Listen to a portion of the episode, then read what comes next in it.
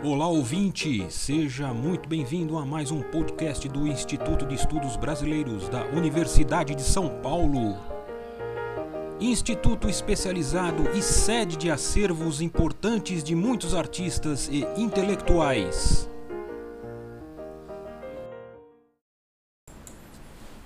Olá, meu nome é Carlos Pires, eu sou professor de literatura na UFRJ e sou pesquisador de pós-doutorado do IEB. Eu faço atualmente uma pesquisa no arquivo relacionada à Anita Malfatti, né, que é uma pintora bastante conhecida, né, conhecida como uma divisora como um marco, né, da arte moderna brasileira. Mas eu faço uma pesquisa sobre um momento que não foi muito estudado, que é um momento anterior ao 1917, o momento que ela faz a exposição de arte moderna e que dá toda a briga bastante conhecida com o Monteiro Lobato e onde o primeiro grupo modernista se monta em torno dessa polêmica e tal, né? Eu estudo um momento anterior, né? Um momento que ela retorna da Alemanha depois de um tempo de trabalho de 4 anos na Alemanha, né, de estudo, na verdade, né, de 4 anos na Alemanha. Ela retorna e ela tenta realizar a primeira exposição dela no Mapping, no centro da cidade, né, no Triângulo ali, né, que era uma área central da cidade de São Paulo, uma área de comércio de luxo, e ela faz uma exposição das coisas que ela pintou lá e uma parte do que ela pintou quando ela retornou, para tentar disputar uma pensão que o governo dava para ela voltar para fora para continuar os seus estudos, né, no exterior, né. No final ela não ganha essa pensão e aí ela acaba escolhendo ir para os Estados Unidos, e ela começa a estudar em Nova York, e nesse momento ela produz os quadros, né, que depois ficaram conhecidos, né, como a Estudante Russa e outros, principalmente outros dessa série de retrato, né, além de continuar produzindo quadros mais tradicionais, né, que nunca são colocados nessa história, assim, né. Mas o ponto específico do estudo é um diário que ela elaborou nesse momento em que ela fez essa primeira exposição, né, nessa loja de departamento, né, no centro da cidade de São Paulo, no Mapping, né. Esse diário é na verdade um caderno, né, que ela usou as primeiras páginas para anotações das aulas que ela teve de estudo na Alemanha, nas aulas de geometria, proporção, desenho geométrico e tudo mais, né? E aí ela volta para o Brasil e dentro desse caderno ela abre as páginas do diário, né? Ela abre uma entrada de diário, coloca a data, né? Esse caderno é um caderno quadriculado, pequeno, assim, de 16 centímetros por 20, né? Com 34 folhas, né? E mais ou menos na página 14, se não me engano, ela coloca a entrada do diário e começa a data e fala, olha, eu vou fazer um diário, eu vou acompanhar dia a dia minha primeira exposição, e começa a narrar a elaboração da exposição, como ela foi montada, as pessoas que participaram, as pessoas que visitaram, né?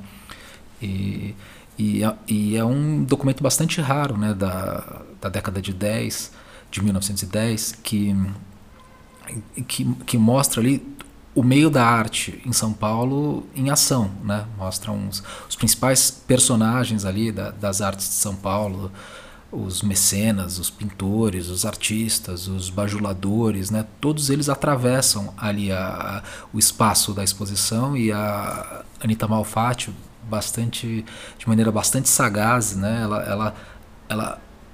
Ela registra, né, como eles passam, como eles olham, como eles percebem os quadros e tudo mais, né. Por conta disso, esse de fato é um documento bastante raro, e a história curiosa é que ele estava desaparecido desde, a gente acredita, meados dos anos 80, né, porque ele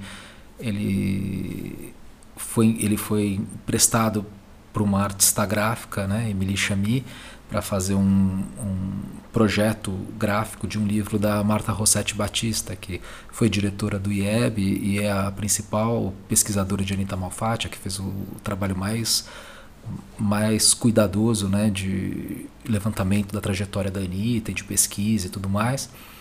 E a Emily Chami esqueceu de devolver esse caderno e outras coisas, né, que foram usadas no projeto gráfico do livro. E recentemente o acervo, né, com as coisas da Emily Chami foi para o IEB, né? E aí eu fui um dos primeiros a abrir, porque eu estava pesquisando justamente esse momento, queria ver algumas coisas relacionadas aos anos, final dos anos 40, começo dos anos 50. E quando eu comecei a mexer no acervo, né, tava vendo as caixas, quando eu cheguei, acho que na penúltima caixa, assim, aí tinha um envelope pardo, né, escrito, né, direcionado para Marta, se não me engano, e quando eu puxei tinha esse caderninho preto, né, esse caderninho preto pequeno, quadriculado, aí eu vi que tinha umas fotos da Anita, um passaporte da Anita, eu falei, nossa, que material interessante, né, aí quando eu comecei a folhear eu vi que era justamente esse diário que eu conhecia pelas citações que a Marta faz no livro dela, né? Aí foi, né, isso foi, acho que, se não me engano, em janeiro de 17, né? Tava para abrir a exposição no Mando, centenário, né, da exposição de 17, e daí foi assim, essa parte divertida de pesquisador quando vai para acervo, né, acha uma coisa que fala, nossa, que bacana e tal.